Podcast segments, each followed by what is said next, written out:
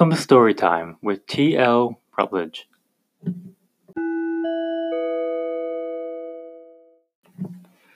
This is your narrator speaking. Please sit back, relax, and enjoy the story. Chapter 6 On the Road Again 1204, Austria, the edge of the Austrian Alps. On the edge of the Austrian Alps, there was a winding dirt road through a verdant forest. The, sh- the sun shone brightly in the sky. Nature continued to bustle with life. By this time, Alexander and Joel had been riding together for almost a week and had traveled out of Romania, through Hungary, and into Austria. Alexander came to know came to know his friend and ally quite well in that time. Through his seemingly endless conversation with Joel, he had increased in knowledge about all manner of supernatural creatures, including lycans, and he still craved to learn more. The two men now found themselves at a fork in the road. A weather-beaten sign indicated the left way was an ascending path up the Alps and into France, while the right road wound through the rest of Austria and into Germany.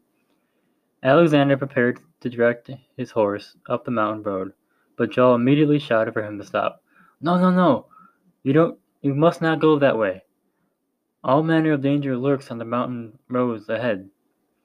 Alexander turned his horse back to follow Joel down the other path, and when he caught up to him, he motioned for Joel to wait. Wouldn't that be quicker to go through the Alps, rather than taking the long way around? It would indeed gain us time, Alexander, but at a terrible cost. I must impress on you that there are many foul creatures in these mountains, one in particular that I'd rather not encounter again. Joel paused to watch Alexander's face. Seeing that he had got the young man's full attention, he continued. In the past, I too thought it would be simpler to go through the Alps, and one such time I acted upon these faulty instincts. I was wandering down the trail when I realized suddenly that I had lost it. The snow was deep up in the mountains, and visibility was poor. Nevertheless, I searched for the trail tirelessly, I wandered around looking for anything that could pull me back in the right direction, and all that time I couldn't find anything except for a cave that had formed in a cleft, formed in a cleft in a rock. The air outside was as ice in my lungs, and the wind fierce, so I took shelter inside. Though the cave didn't offer me much warmth, it sheltered me from the wind. I quickly noticed there was a strange stench in the cave as I retreated further inside.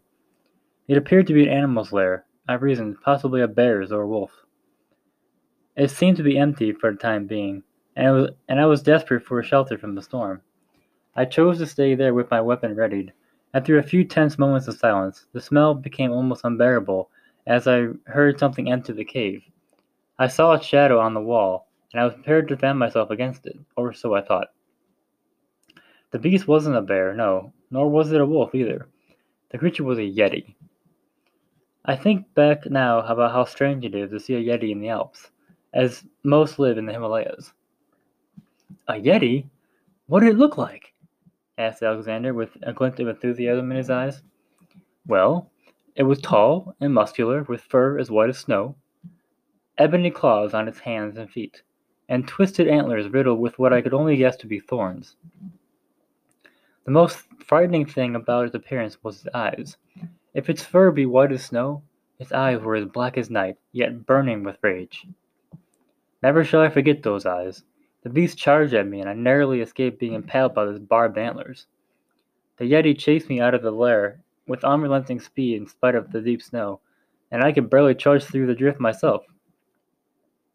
It eventually stopped pursuing me once I was far enough away from its lair, and it simply turned back.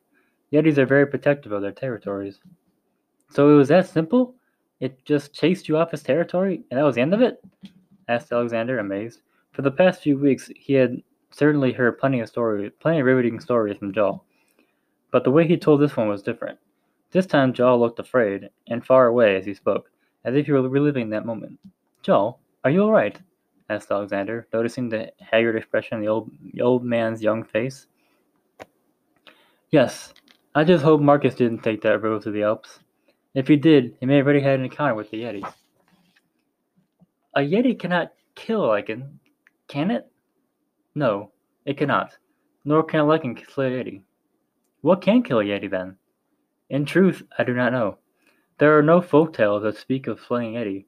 Every encounter I've had ever had ends with the hunter fleeing it, never with the Yeti doing harm. How interesting, Alexander remarked as they continued to ride down the dirt path. Gradually, the cold, hardened soil gave way to softer ground, and Alexander looked up the towering mountains and admired the blanket of lush green tree tops below them. Alexander always made a point of pausing to notice beauty in any situation. One of the many traits of his gentle, his gentle mother passed on to him. Finding beauty where there seemed to be none was his way of honoring her memory. After a few miles of riding in solitude, Alexander broke the silence once again with a question. Joel, you've encountered many creatures in your years. How did you always know to react the ways that you did? Well, it depends on the manner of creature. You must remember that not all supernatural beings are evil. In truth, most of them aren't malevolent at all.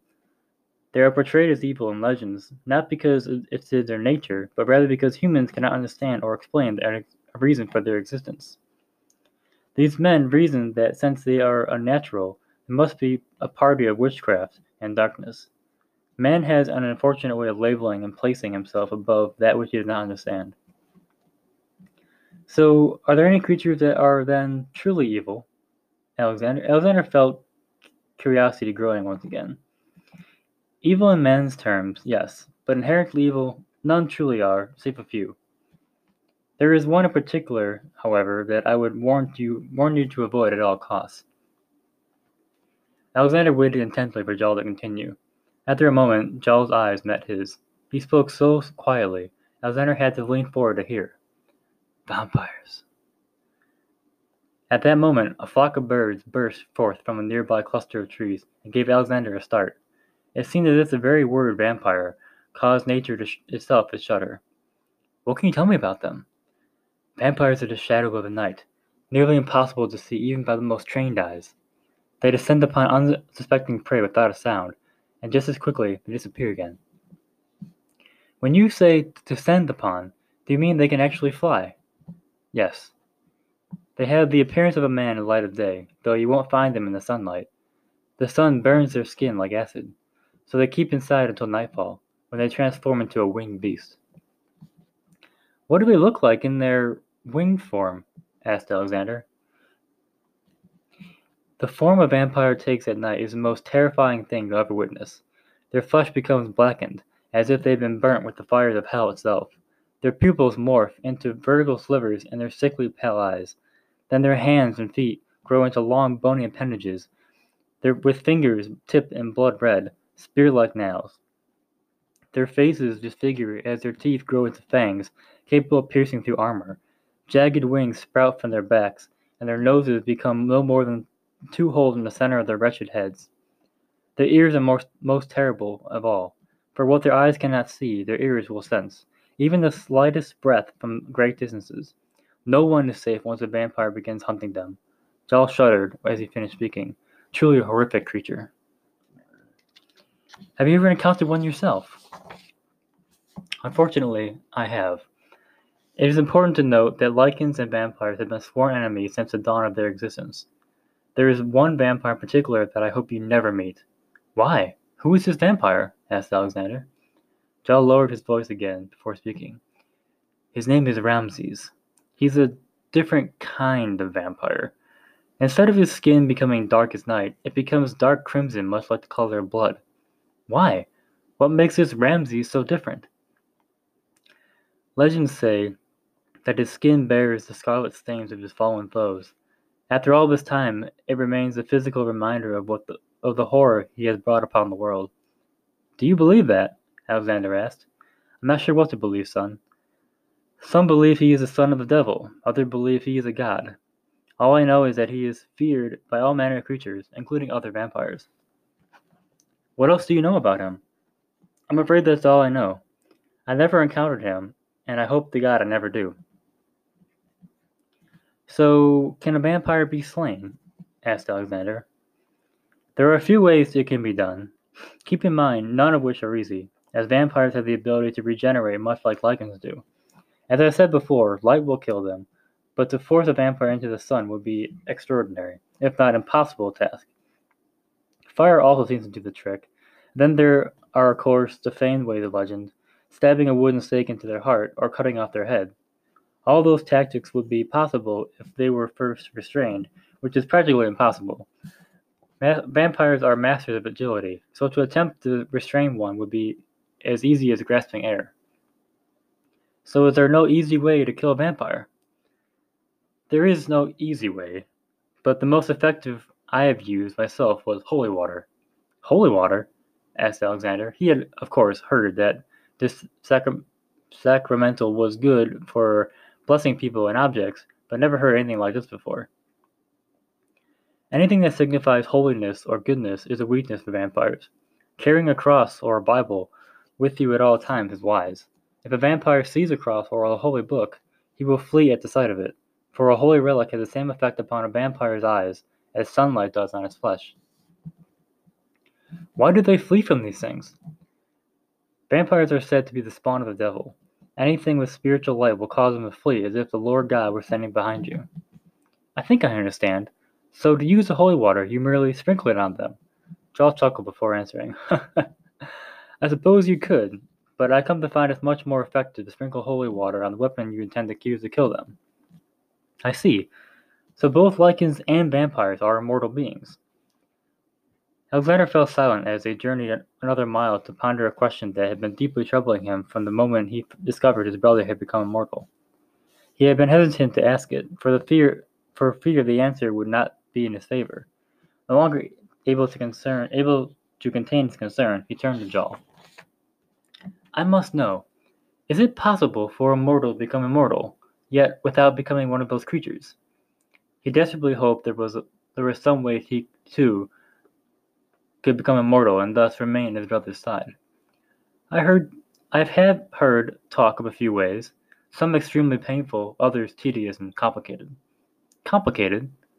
I hesitate to, I hesitate to aid any man in becoming immortal, because it is a rare it is rare that such a transformation ends well. The bitterness in Joel's voice was unmistakable. Alexander shook his head. Risk, pain, and daunting tasks I must go through to achieve immortality pale in comparison to what my brother would have to face alone the remainder of his days. Joel, usually calm and unaffected, became just the opposite as Alexander pressed him for more information. He reached out and grabbed Alexander by the shoulders. Hear me, boy! You do not comprehend the consequence of immortality. The most illustrious of motive and purest of heart become dark, twisted, and power hungry at the idea of cheating death. The men who turn immortal become gods in their own minds, and care for nothing but the achievement of their own selfish cause. Do you not understand? He pleaded with him. Once you complete transformation, there is no return. Everyone and everything you ever loved crumble, crumbles under the cruel hand of time, and you are haunted by the knowledge that you will face wars, the rise and fall of empires, and the dawning of new eras completely and utterly alone. He paused to collect himself and released his grip on Alexander's shoulders. Listen, I see your sincerity of heart, and I do believe it is possible that you would not become, as men I have seen corrupted by immortality. I know you desire this not out of your own want for yourself, but out of the selfless love you have for your brother. But I must impress upon you that there is no going back. Alexander was moved by Joel's earnest display of care for his soul. Joel, I see in your eyes the same concern my father had when he looked upon me, and I do not take your words of warning lightly. You have been my friend and ally since I first came to you came to your help on that first day, and for what I for and for that I will be forever indebted to you. You must understand, however, my brother and I have nothing but each other. The, my world would be nothing without him. We vowed to, to one another that if one of us were to face death in battle, we would stand and die together, side by side. I won't do this for me, Joe. I will do it for Marcus. If you cannot be persuaded otherwise, then I will help you in, to ensure you do it properly. Giles took a deep breath before, before he continued. The safest way to become immortal is also the most difficult way. We will need three elements the tear of a mermaid, the ash of a phoenix, and the golden berries from the great perennial vine. Where will we find these things?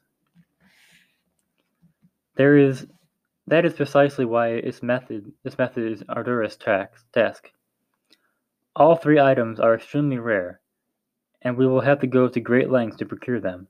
If we can manage to find them, they form a potent concoction, and once consumed, you will become immortal like your brother and I.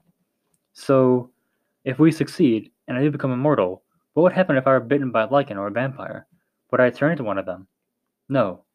Once you are immortal through means of this concoction that I described, the venom from each would not permeate your blood. Instead, your body would expel the venom before it could take effect. I should warn you that although your body will heal itself from deadly injuries, you will still feel the same pain as if you had indeed died. I understand. Where can we find these items? When can we go? Joel smiled a sad smile at Alexander's youthful enthusiasm. I heard the last encounter a human had with a mermaid was somewhere in the Black Sea. Legends say there that there is where the mermaids gather. The Himalayan mountains is the only place to find a phoenix, and the Black Forest in Germany is where we will hopefully find the golden berries from the great perennial vine. Our first quest should be to find your brother, however. If we start this journey without him, you may never find him. Let us continue to England then. Hopefully we will find Marcus alive and well, said Alexander. His excitement about his new quest was great, but it was tempered with the hope that Marcus was safe.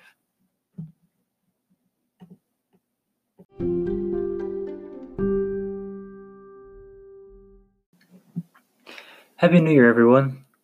I've got goals for myself, as I'm sure you do too. I still wish you the best of luck this year, and hopefully you'll be able to complete all your goals, all your resolutions, and whatnot. One of the goals I have this year for myself is to reach 500 likes on my Facebook page. I'm currently sitting around 410.